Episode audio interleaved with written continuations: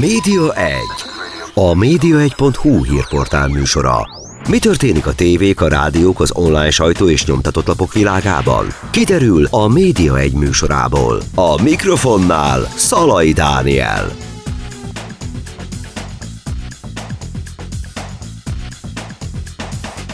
Köszöntöm Önöket a Média Egyet hallják. Vendégem ezúttal Vinko József, a Magyar Konyha főszerkesztője. Szia József! Szia, Dániel, és köszönöm a meghívást.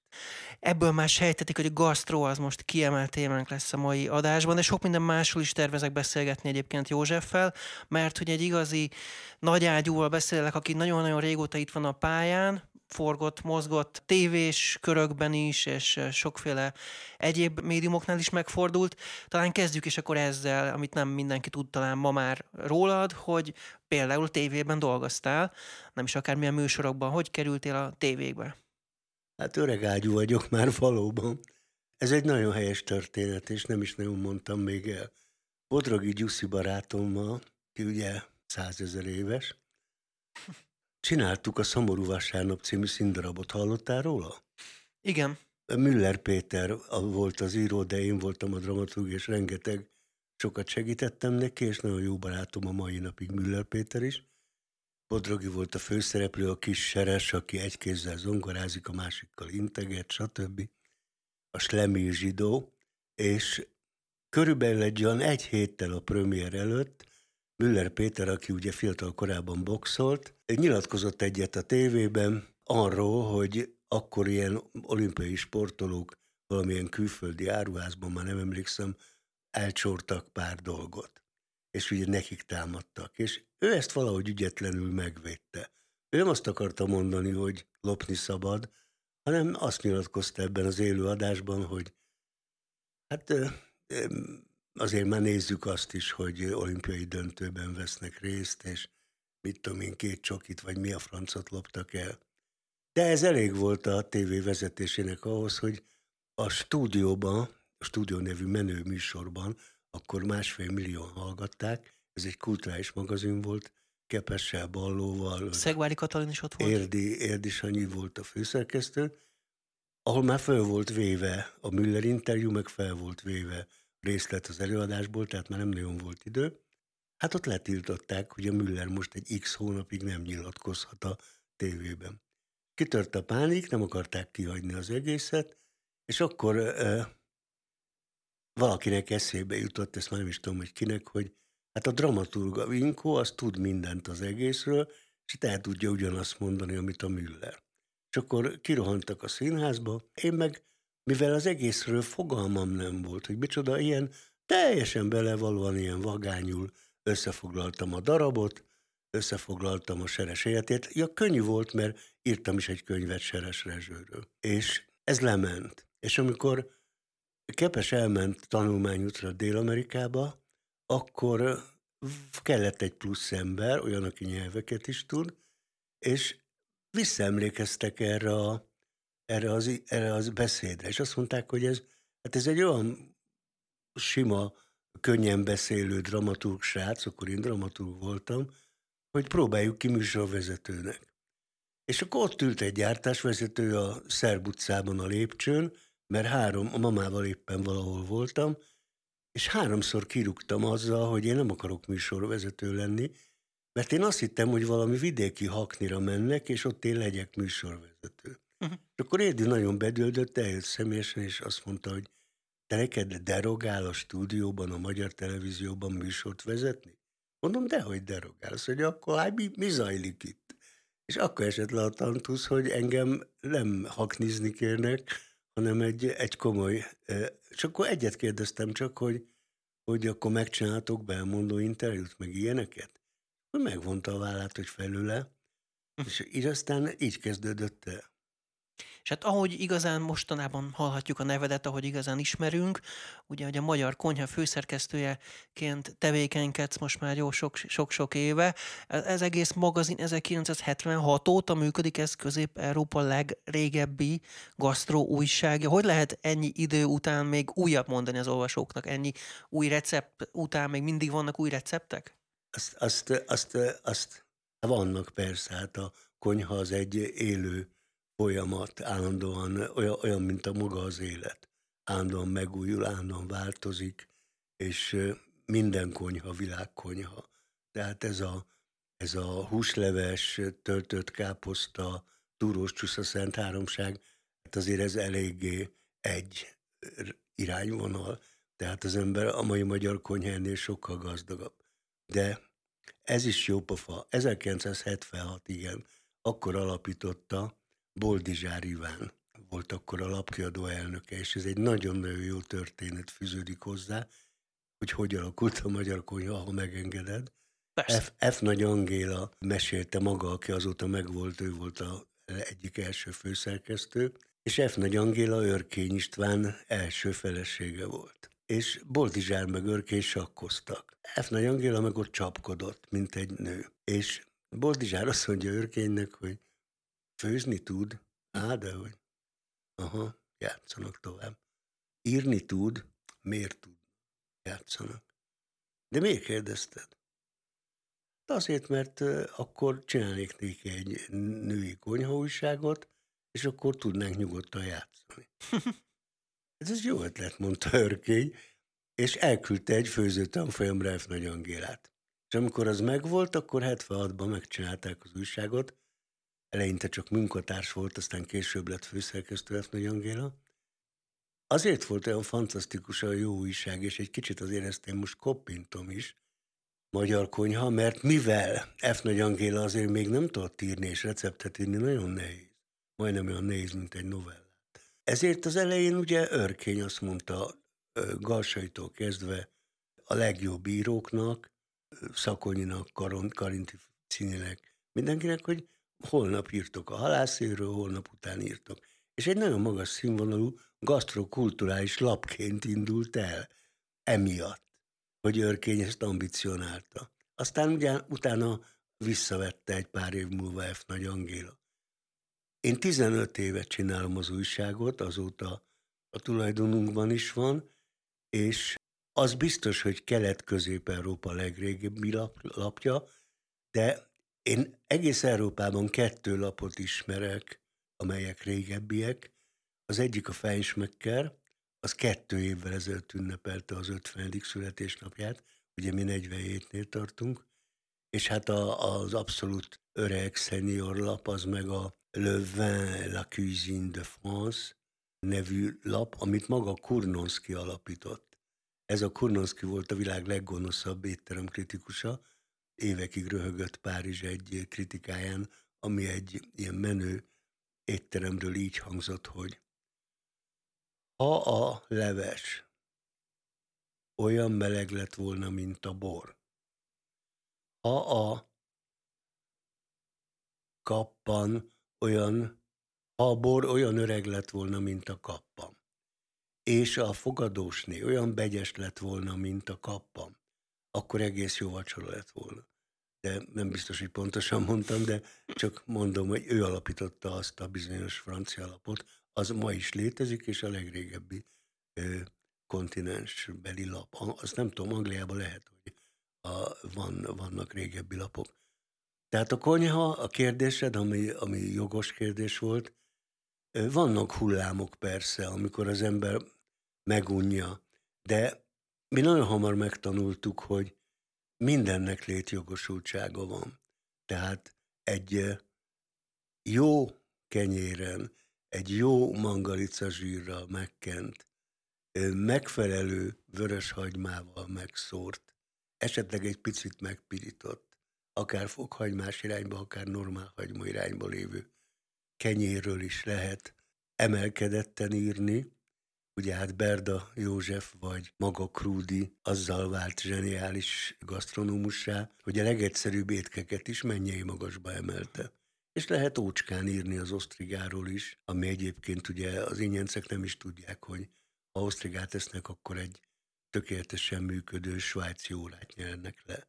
Na az osztriga az egy olyan komplikált szerkezet. De arról is lehet unalmasan írni. Tehát tulajdonképpen az egész, ugye Boküz azt mondta, hogy nem olyan nagy faxni ez a főzés, mint itt a fine diningnál ezt mondják. Három dolog kell hozzá. Kitűnő alapanyag. Uh-huh. Mert Rossz alapanyagból nem lehet jót csinálni. A jót el lehet rontani, ezt nekem sokszor sikerül, de rosszból nem lehet jót főzni, tehát jó alapanyag. Egy jó séf, ez alatt ő értette a tüzet, uh-huh. és értette a fűszerezést. Az ő alapmondása az, hogy szakácsnak lehet tanulni, pecsenyesítőnek születni kell. És a harmadik, és ez a leges legfontosabb, az igényes vendég. Ha te, neked olyan vendéged van, aki a zsákjás vacak kenyeret is szó nélkül megeszi, kifizeti, akkor nincs kontroll. Uh-huh. Ha nincs kontroll, akkor nincs gasztronómia. Tehát ennek a háromnak, a jó alapanyagnak, a jó szakácsnak, fantáziás szakácsnak és az igényes vendégnek az együttléte eredményezte azt, hogy egy egyszerű, gondolj bele az utazásaid során, akár egy Provence, vagy egy, akár egy egyszerű kis olasz, szicíliai kisvárosban, ez, ez, ez a három, ez általában adott. Nincs nagy repertoár, meg, meg nincsenek faxnik, de annak a nyokkinak, annak frissnek kell lenni, a krumplit azt nyersen kell reszelni, és így tovább, és így tovább. És hogy jutunk el egyébként ebből a tévés világból, hogy jut el József egyszer csak oda, hogy akkor magyar konyha, ezért ez nagy váltásnak tűnik elsőre? Hát ez, ez is jó kérdés. Szabad itt is egy anekdótát? Persze, hogy Én nagyon sok tévének dolgoztam, volt egy olyan időszakom, amikor producerként 300 alkalmazottam volt, és mind, mind, a két kereskedelminek is, meg az államinak is dolgoztam. De jó estét Magyarországban is, ugye? Jó reggel. Jó reggelt Magyarország. Jó reggelt Magyarországban, az a TV2 volt, de ott volt egy nyugat című folyóirat is. A, az RTL klubban Cserhalmi Gyurival csináltuk az életveszélyben, aztán hát a nagy tévén ott meg nagyon sok műsor futott, az egyik legkedveltebb volt a Hello Világ. Ez uh-huh. egy mhm. turisztikai műsor volt. Egyébként először... Geszti Péterrel? Nem, az a, az a megáll az ész. Ja, az a meg, igen. Uh-huh. A, a Hello Világot azt én magam vezettem, uh-huh. És ott, ott keveredtem az utazások során szembe a gasztro ünnepekkel. Tehát ö, ö, nagyon meghökkentett, hogy bizonyos nemzetek milyen mérhetetlen komolyan veszik a, a gasztronómiát, a kulináriát. Hogy, hogy lettem? Hát úgy lettem, hogy amikor a kereskedelmi tévék elkezdték ezt a Big Brother jellegű dolgot, akkor én úgy kezdtem kiszorulni a televízióból, kicsit meg is utáltam, és meg is untam az egészet, és elhatároztam, hogy tőzsdézni fogok. Mert ugye tudod, két dolgot nem lehet csinálni, pénzt egyszerre. Pénzt keresni, meg pénzt költeni. Uh-huh. És mivel én rengeteget dolgoztam, nem foglalkoztam a pénzzel, nincsnek rajtam órám, órák, ékszerek, nem ilyen típus vagyok. Maximum könyvre adtam ki pénzt. És beszélek X nyelvet, és úgy gondoltam, hogyha érettségizett brókerek ferrari járnak, akkor majd én is csinálok pénzt. És szépen kikoptam a tévéből, úgy 2001-ig, és elkezdtem tőzsdízni. Na most nagyon gyorsan sikerült, mozgattam a világpiacot természetesen ellenkező irányba, és nagyon, nagyon gyorsan jutottam. Finkó József lett majdnem az új Soros György. Akkor. Hát ellenkező értelemben, mínusz jellel. És nagyon gyorsan elkezdtem felélni a vagyonomat, és amikor a felségem lakását akartam jelzálognak betolni az egyik brókerházba, akkor Orsi közölte, hogy most vagy elválik, vagy abba hagyom. Tessék elmenni munkát keresni. És én elmentem, de tulajdonképpen egy, akkor még nem is volt annyira jó barátom, Borókai Gáborhoz, aki a heti válasznak volt a főszerkesztője. Bemutattam hozzá, és azt mondtam, hogy írok könyvkritikát. Mondta, hogy de hát az Osztovics Ági Mondtam, hogy írok filmkritikát. Ezt a Lukácsi Gyuri csinálja. Akkor még mit én mondtam még valamit, majd mentem kifelé, és mondtam neki, hogy oké, okay, köszi, de mondd meg a feleségemnek, hogy itt voltam, kerestem munkát. Erre utánam kiabált, hogy írj gasztró. Aha. Mondom, tessék, fizetsz azért, hogy egyek? Szóval, ja. És akkor e, e, elkezdtem étem, étterem kritikusként fungálni, az első étterem kritikámat 2008-ban vagy 9-ben írtam. Kitaláltam ezt a rovat címet, hogy Szellem a fazékból, és Bíró Lajosról írtam. Aztán, mivel én is ugyanolyan voltam, mint az összes, összes többi gasztrobubus, azt gondoltam, hogy azok a jó kritikák, ahol az ember jó kegyetlenül neki megy a másiknak, meg az étteremnek. Uh-huh. Fogalmam nem volt arról a munkáról, ami a konyhában, a kulisszák mögött zajlik. Akkor valamelyik étteremről azt írtam, hogy a pocsolyaízű ponty nekiúszott az avas kenyér morzsán. Ebből Kicsit lett, közelebb a mikrofonhoz közben csak... Ebből lett a rántott ponty.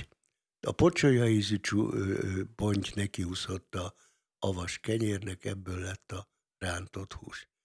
És akkor bíró figyelmeztetett, hogy figyelj, ez annyira megsértődött ez a pasi, hogy oda nem menj többet, mert azt mondta, hogy megbotlik és a nyakad bönti a húslevest. Tehát ezt nagyon megijedtem, és azt mondtam magamban, a rossz sebb fog itt, bocsánat,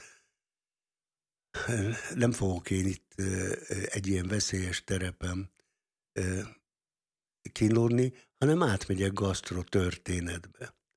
És mivel Magyarországon ez egy nagyon fehér folt volt, hogy a Rákóczi turós az nem a Rákóczi fejedelemé, hogy az orosz krémtorta az nem nemzetiségi étel, hanem oroszi Sándor. Sőt, a Gordon bleu sem tudjuk jól leírni. A, a hát legtöbb a Gordon... étlapon el van írva mindenféle. Gordon hát, ha te, meg... Hát ha te a Balatonon körbeutazol, főleg a Feri korszakban, mert most azért egy picit már javult a helyzet, hát akkor ott a Gordon Blau, uh-huh. az ugye Gordon Ramsay miatt, az az alap volt.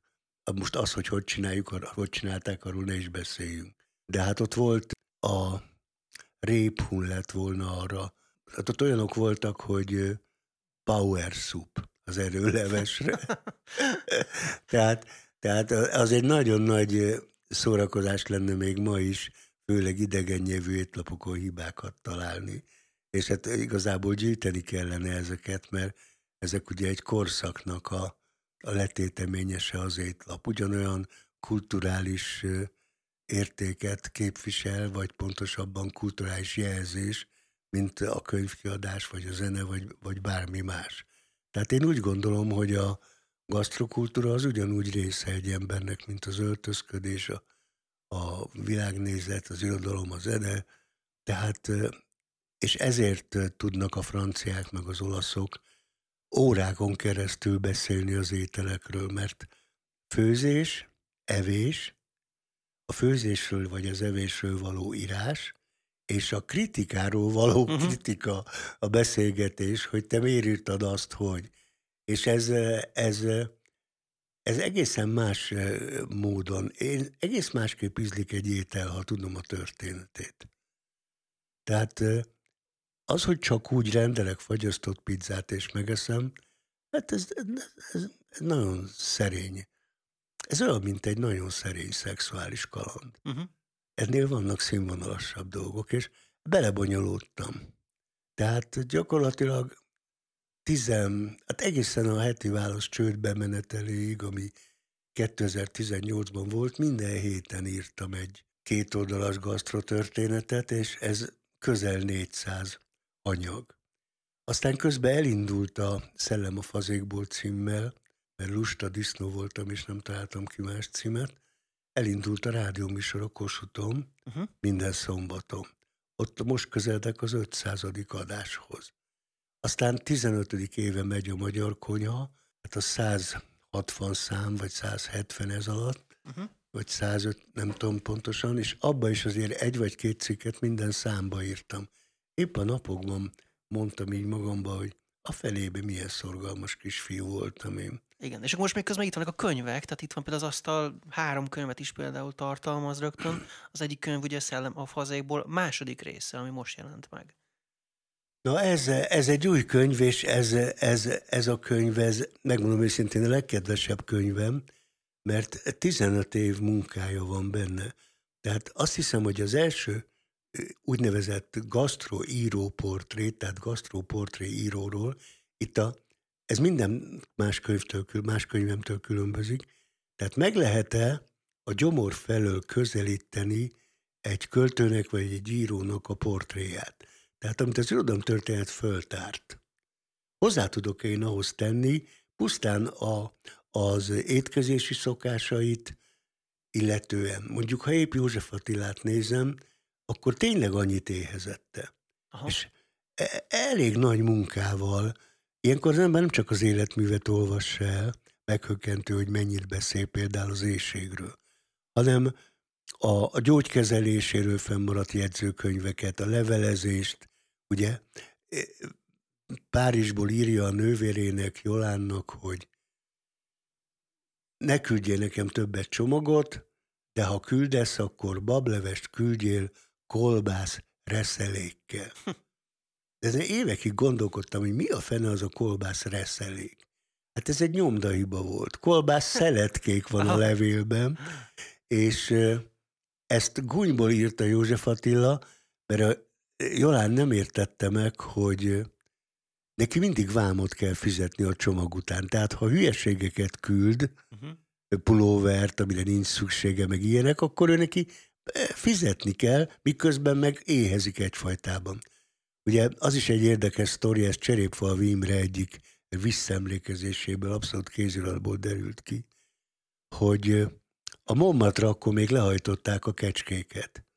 És ahogy lehajtották a kecskét, hajnali négy-öt körül kirohantak az ott lakók übrikekkel, és a pásztor megfejte a kecskét, és egészen nevetségesen néhány szúér adta a kecsketejet. És ez József tehát nagyon izgatta, és mindig mondta Cserépfalvinak, aki ugye az első kiadója volt, hogy hát ha ő is föl fog hajnalban kelni, és ő kecsketejet fog inni Párizsban. De hát ez nem jött össze neki, ahogy, ahogy így az írásokból kiderül, mert soha nem bírt hajnalban fölkelni. Egyébként én is hasonló vagyok, én nem tudok, én nem tudok reggel, nem, nem tudok élni. Tehát ez teljesen természetes. Na most, és akkor Józsefat, ugye evidencia, jókai, minden, minden regényében esznek. Krúdi, főleg öregkorára már másról sem írt, csak a gyomor novelláit az Életálom című kötetében. Na innen fogjuk rögtön folytatni a kis szünet után Vinkó Józseffel, a Magyar Konyha főszerkesztőjével, akinek egyébként most jelent meg ez az új könyve, a Szellem a fazékban második része, és majd erről is még beszélünk a szünet után, tehát maradjanak itt velünk a Média egyben, rögtön jövünk újra. Média 1. A média1.hu hírportál műsora. Mi történik a tévék, a rádiók, az online sajtó és nyomtatott lapok világában? Kiderül a Média egy műsorából. A mikrofonnál Szalai Dániel.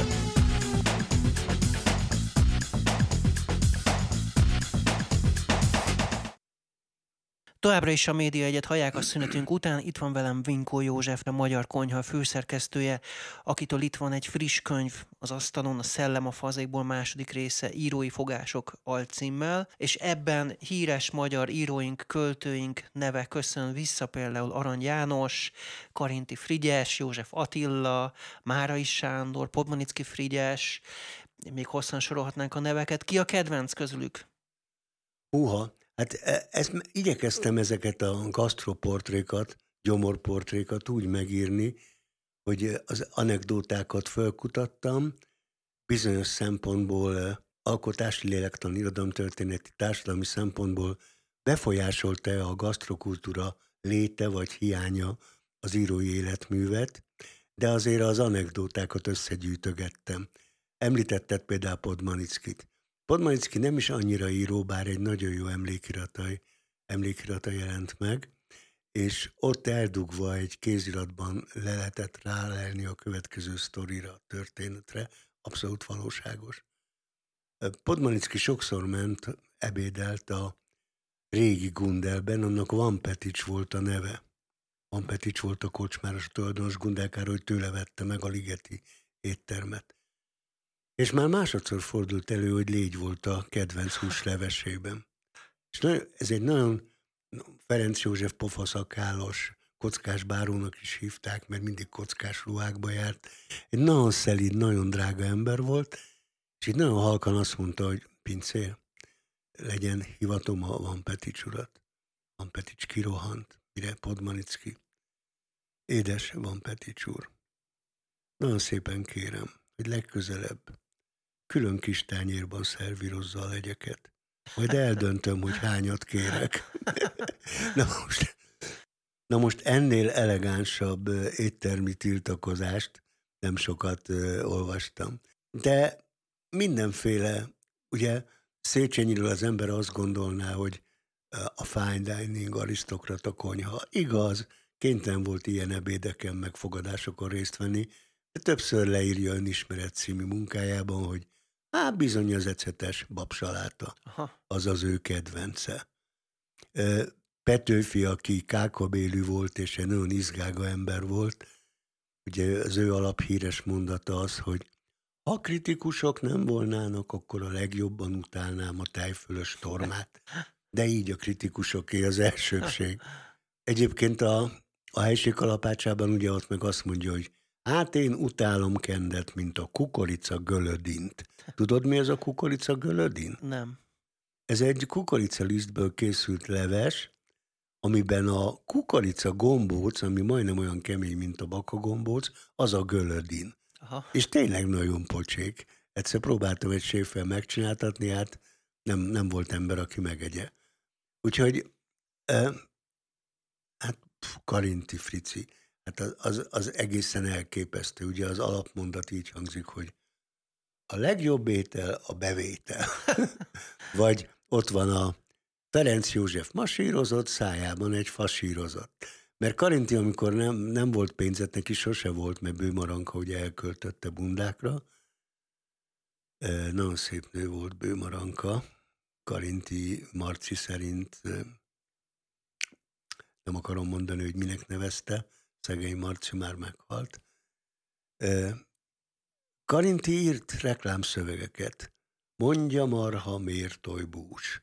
Olcsóbb a hal, mint a hús. És és e- ezekért kapott bizonyos pénzeket. Hát a leghíresebb ilyen pénzkeresete az megkereste egy tetűírtó kisiparos, hogy írjon neki régmust. Elzavarta. Aztán visszajött a hadikba, hogy még mindig nem karintió, még mindig nem. Harmadszor, amikor már nem tudta a kávét se kifizetni. Mi a franc maga?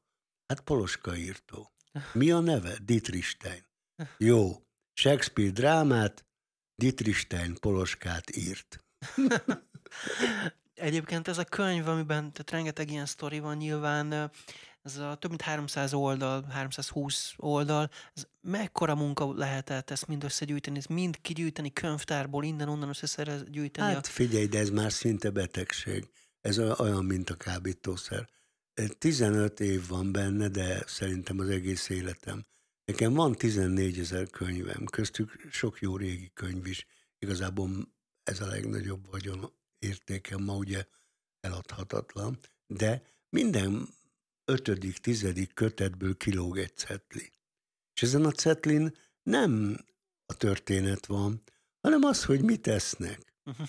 Múltkor olvastam egy Simenont, a régi Nádasdi professzor úrtól való az a mondás, hogy minden nap egy dramaturgnak, végül mégiscsak az volt. Egy, minden nap el kell olvasni egy színdarabot, minden áldott nap el kell olvasni egy klasszikust, hogy ne hűljön meg egy részt mondjuk az Iliászból, és minden nap el kell olvasni eredeti nyelven egy bármilyen krimit, hogy a nyelvet gyakorolja.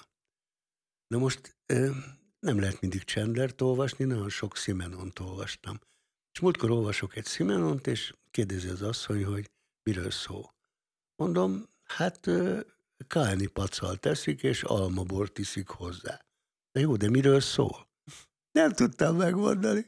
Csak arra emlékeztem, mert már csőlátásom van, hogy Megré ugye nyomoz, nyomoz, de hát gyakorlatilag csak arra vár, hogy ehessem. A Dauphin Bistróban, vagy bárhol. Kedvence a majoránnás véres hurka például.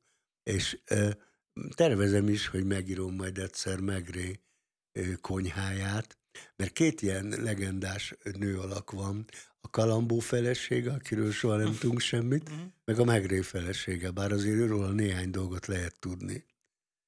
És egyébként az, hogy egészséges legyen az étel, az mennyire szempont mondjuk a, akár a magyar konyhánál, amikor receptet választotok, hiszen mondjuk egy, egy pacal vagy egy hurka, az nyilván nem ugyanaz, mint napjainkban ez a vonulat, mondjuk hát így, nem amit vagyunk, látunk. Nem vagyunk dietetikus lap.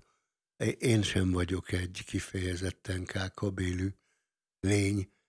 Próbálkoztunk próbálkoztunk rovatokat nyitni, életmód, meg mit tudom én, ételművészet, életművészet, a, ugye a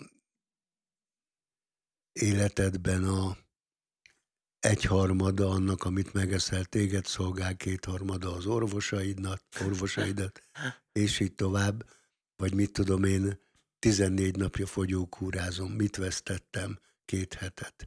Tehát, tehát, tehát meg, meg nagyon könnyű fogyózni, ehetsz bármit, csak ne nyerd le.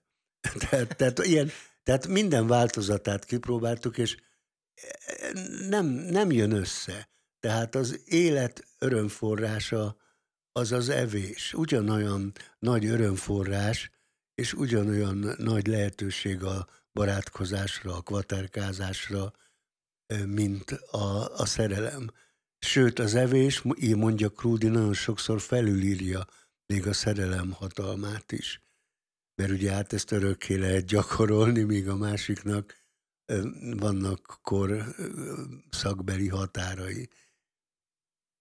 És ez az örömkeresés, ez, ez okozza a, a, a kövéredést, meg hát az életforma, meg az ipari cuccok, ezt tudjuk, de amikor nagyon el vagy keseredve, akkor a legkönnyebb örömforrás az egy evés.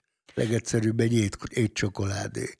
De maga a főzés is örömforrás. Nagyon sok embert ismerek, és a kötetben érdekes módon ketté lehet választani a zírókat. Nagyon kevesen főznek igaziból. Uh-huh. Inkább csak fogyasztanak. Esznek, igen. Uh-huh. És ugye, mit tudom én, Petri például, Petri György, de hát ugye ő gégerákban szenvedett az élet utolsó éveiben, ő imádott főzni, imádta ezt a szerepet eljátszani, hogy ő főz, de mindig azt mondták róla, hogy hogy a fenébe főzött, amikor az egyik kezében sör van, a másikban cigi. Aha. De ő nem evett. És a két legnagyobb főző, aki szenvedélyesen főzött, az egyáltalán nem krúdi volt, vagy mixált. Ők maximum megemelték a fedőt, beleszagoltak. Ők írtak. Uh-huh. Minek főzni tudni annak, aki írni tud? De Bródi Sándor például ő meg megszállottan főzött. Berda se főzött, Berda József, akinek így hangzik a sírfelirata, hogy itt nyugszik a tarhás Berda, Isten veled sertés borda.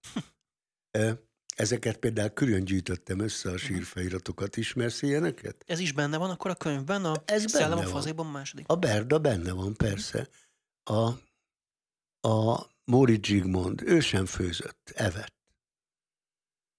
Tehát vannak evidens írók, akiknek a gasztronómia benne van a köztudatban.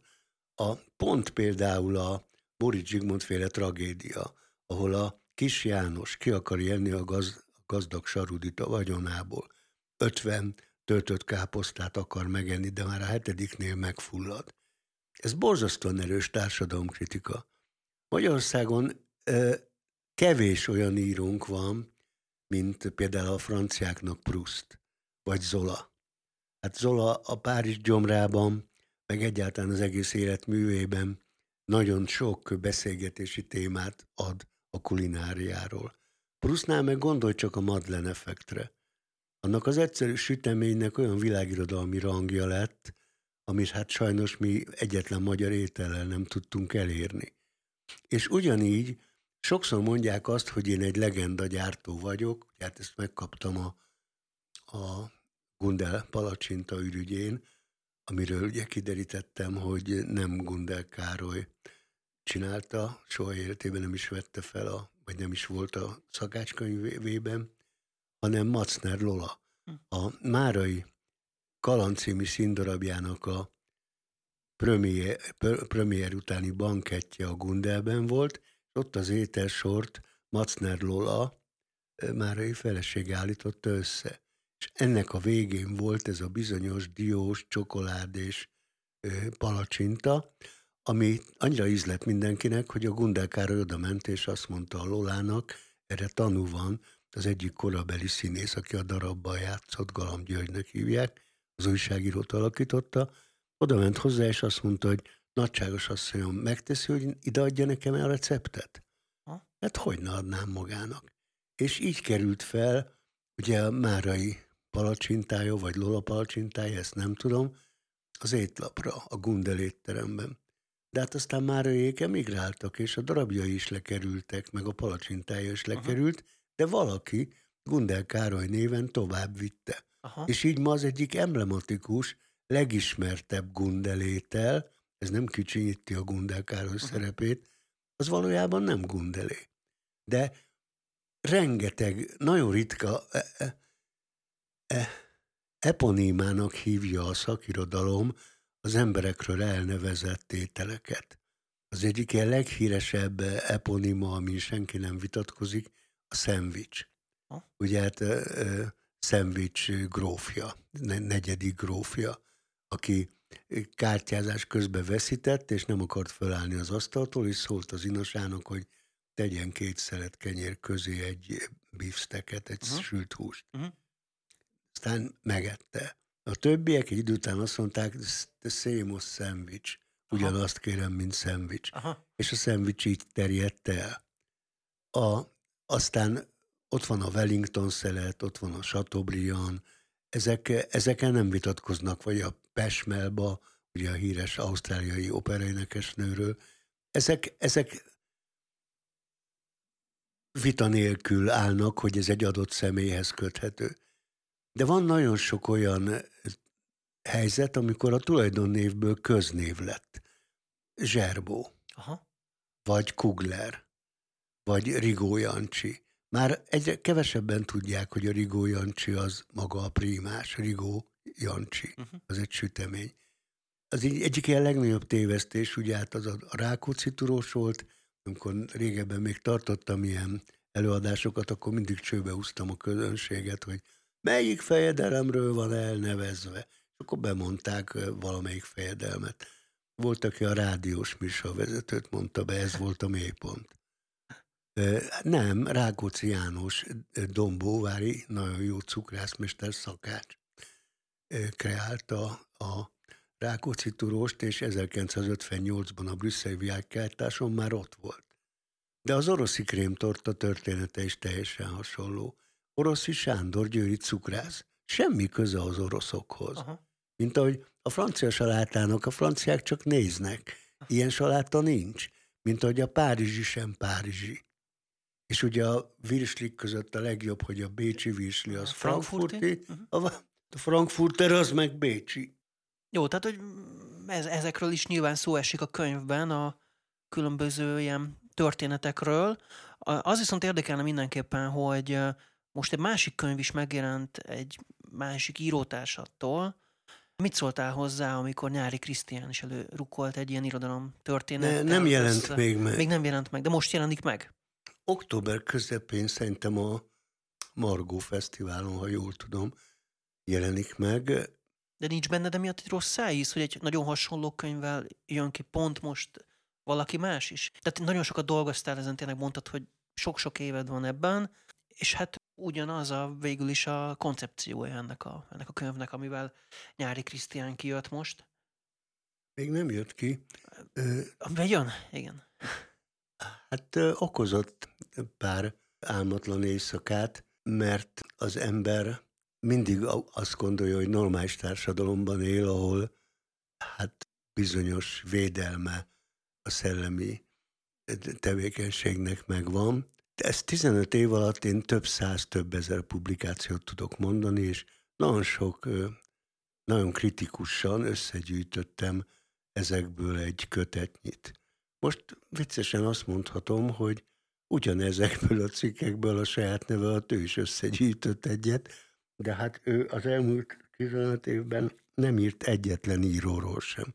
Uh-huh. Nem tudom most még megítélni, mert nincs a kezemben a könyv, hogy a többi író esetében mennyire inspiráltam őt. A, egy fejezetet publikált, ez a ö, Krúdi fejezet, hát abban eléggé felismerhető a kezem nyoma. Annak idején nagyon nagy kritikát kaptam, amikor lemertem írni azt 15 évvel ezelőtt, hogy egyébként ebben a kötetben is 2016-ban. Melyikben benne, a konyhamalacban? Igen, benne van a Krudi tanulmány, és nagyon sok irodalomkritikus kifogásolta meg gasztronómus, hogy azt merem írni, hogy Krudi nem volt ínyenc. És ezt ki is fejtettem. És a másik ilyen örök tévedés Krudival kapcsolatban, hogy ő írt volna szakácskönyvet vagy recepteket. Nem, ezeket Krudi Zsuzsa, a második házasságából való lánya, mert Krudinak három lánya volt, ezt, ezt is kevesen tudják, és egy fia. Ő, ő bigyeztette oda a, kötetek végére, főleg az Életállam című utolsó kötete végére. És hogy ez mennyire így van, arra egy egyszerű bizonyíték az, hogy ugye amikor Krudi 1933. május 15-én meghalt, akkor már rég ki volt kapcsolva a villany is a templom utcai lakásukban, mert nem tudta fizetni. És azt írja az egyik receptben ez a Krúdi Zsuzsa, hogy gázzal fele idő alatt megvan az étel. Hát Ubdára nem volt bevezetve még 33-ig a gáz. Uh-huh. Tehát teljesen nyilvánvaló, hogy ezt nem írhatta Krúdi. Arról nem is beszélve, hogy én ugye kikutattam a halála körülményeit, és a nagy nő Csábászt azt bizony megcsalta a felesége. A csendőröknek egy, el kellett, mikor megtalálták a halott Krúdit, el kellett menni egy másik lakásba, és on, onnan hozták haza a Zsuzsát, a feleséget. És ugye az is jó pofa, hogy frakban temették el. Mert előtte minden ruháját beadta az aciba, uh-huh. de mivel két méter magas volt, a frakját nem vette be az állogos, mert azt mondta, hogy ilyen hosszú frakkot ő nem tud eladni. És ez az egyetlen ruha maradt, amiben el lehetett temetni. De a legbüszkébb arra vagyok, hogy azt is tudom, hogy úgy halt meg Krúdi, hogy fügét mutatott a világnak. Aha. A fügemutatás az egy nagyon régi obszcén jel, kapjátok be, körülbelül ezt jelenti, és Krudinak akkor már körülbelül ez volt a véleménye a magyar társadalomról, hogy ezt például honnan tudom. Aha. Hát ezt onnan És tudom. Honnan? Na igen, a Kutvölgyiben haldoklott a Krúdi Gyula fia nagyon csúf urológiai problémával, és nem nagyon akarta megengedni, hogy 1964-ben nem nagyon akarta megengedni, hogy amit mond a papáról, azt magnóra vegyék, de a Szabó Ervin könyvtár egyik munkatársa mégiscsak sutyomba magnóra vette. És ennek a gépet szövegét én megkaptam. Uh-huh. És innen tudom, hogy ezt mondta a saját fia, ami ugye hát teljesen életszerű és teljesen valóságos. Na most, ha az ember egy ilyen dolgot, vagy egy ehhez hasonlót ö, ö, visszaolvas, hát akkor egy kicsit elkeseredik, és arra gondol, hogy, hogy mi a fészkes fenének kellett ennyit olvasni, meg melózni, ha egyszerűbb irodalmi szarkaként összeszedegetni a csillogó égköveket, tudod? De mindenképp várnék a kritikával a könyv megjelenéséig, mert, mert az, az nagyon zavarna, hogyha a többi írónál is ilyen mély inspirációm lenne. Már pedig úgy látom, hogy ugyanazok szerepelnek a készülő kötetben. Tehát De, a nevek ugyanazok, akik előkerülnek benne, akiket feldolgozok. Igen, és hát én nem, nem ismerem az említett Facebook szerző irodalmi munkásságát, tehát én nem, nem tudok egyetlen tanulmányt sem mondani. Na most én pedig 2009 óta más se csinálok, csak ezt. Tehát ha perre kerülne a sor, majdnem biztos, hogy... Elképzelhető, hogy lesz per is? Nem, nem, nem látom túl sok értelmét. Tehát most gondold el, akad bíró szerinted, aki kétszer 300 ezer karaktert, az övét is, meg az enyémet is végigböngészi, és sorról sorra összehasonlítja, vagy ügyvéd, vagy ügyész. Én arra gondoltam, hogy ezen a fesztiválon az ő könyve megjelenik, én oda megyek hozzá, és kérek egy dedikációt, és borzasztóan kíváncsi vagyok, hogy mit ír be. Próbálom elegánsan megoldani és megélni, nagyon sokszor előfordult már életem során például, az őrült nők ketrece, azt én fordítottam először 1981-ben. És most is megy, és hát a fordításomat felhasználták. Azt ott sem pereskedtem, és nem kerestem így az igazamat. Tudomásul vettem, hogy, hogy közkincsé tud válni bizonyos dolog, de azért gondolj bele, 1981-ben ezekről a kedves homoszexuálisokról szóló színdarabot Bodrogival eleve csak fél tizenegykor játszhattuk a Vidám színpadon. Uh-huh. És ugye a Halman Péter lett volna az egyik szereplő, de Acél György azt mondta neki, hogy hallom, hallom, maga egy buzit játszik. Pedig én most akartam magának Kossuth díjat adni. Na, erre másnap visszaadta a szerepet. Úgyhogy elég nagy bajba volt. A 3T, bizonyos 3T, ugye a Türtil támogat, az működött Igen, de, itt. De, de, de a György egy érdekes jelenség volt. Ő, ő remekül kihasználta azt, hogy jóba volt a népírókkal is, jóba volt az urbánusokkal is. Ugye egyik oldalon örkényt preferálta, a másik oldalon I. és Gyulát. Mind a kettőnek mindig azt mondta, hogy hát kénytelen vagyok a Moszkva miatt ezt meg ezt meglépni. Soha nem lehetett tudni, hogy most ő jót tesz, vagy rosszat tesz. És hát borzasztó, hatalmas kézirat gyűjteménye volt, hozzám is eljött a József a színházba. A Vidám színpadra meg járt rendszeresen, el kellett, amikor Kádár jött a Vidám színpadra, ahol én Bodrogival együtt dolgoztam, irodalmi vezető voltam, akkor ugye Acélnak, meg, meg a feleségének, Éva asszonynak el kellett jönnie. És akkor ők négyen ültek az első sor közepén, és a kabarékban mindig volt egy, talán még ez belefér, ez egy anekdota mindig volt egy jelenet általában a régiekben, aztán később már ezeket kihagytuk, és komoly darabokat is megpróbáltunk játszani, de mm, mindig volt egy jelenet, amikor a Kádár vagy sakkozott, vagy szerepelt. Na ilyenkor az egész színházat úgy képzeld el, hogy mindenki oldalra fordult, és Kádár arcát nézte, hogy nevete vagy mérges. Egyedül a Kádár meg az acélék nézték, nézték a színpadot. És a szünetben Bodrogi, aki hát vadászott a célral, tehát jóba volt velük, Gyuszi barátom, oda ment és megveregette a Kádár hasát, hogy lássa ez a sok hülye, hogy nem érdemes őt kritizálni, hogy meghiztunk Kádár elvtárs, meghiztunk. Mert Kádár azonnal megveregette a Bodrogi pocakját, és azt mondta, hogy meghiztunk Bodrogi elvtárs, meghiztunk.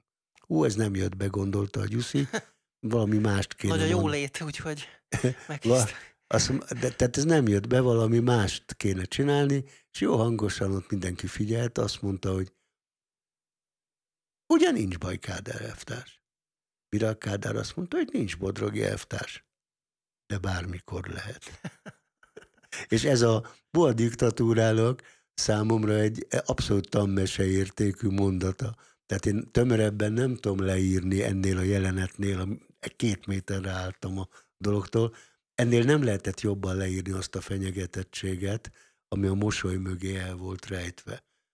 Úgyhogy Gyuszi is rájött, hogy nem tudta elintézni, hogy, hogy védelmet kapjon, bár megpróbált mindent. De hát aztán megvoltunk jó sokáig, Demszki vágta szét a, a, a, a Vidám színpadnak azt a, az időszakát, amikor nagyon sok érdekes dolgot csináltunk, és ugye a végén már nem volt kabaré színház. Le kell sajnos zárnunk a beszélgetésünket, mert az időnk végére értünk, de József azt kérem, hogy gyere még ide be máskor is hozzánk a műsorba, beszélgessünk még, mert annyi mindenről tudnánk szerintem, tehát akár acelelvtárssal kapcsolatos történeteidről, akár az írókról, akár a tévés korszakodról, még mind-mind önmagában is szerintem még egy műsor akár kijönne. Úgyhogy, ha valamikor még ráérsz, akkor szívesen látlak itt a média egyben. Nincsen kedved közelebb költözni a belvároshoz?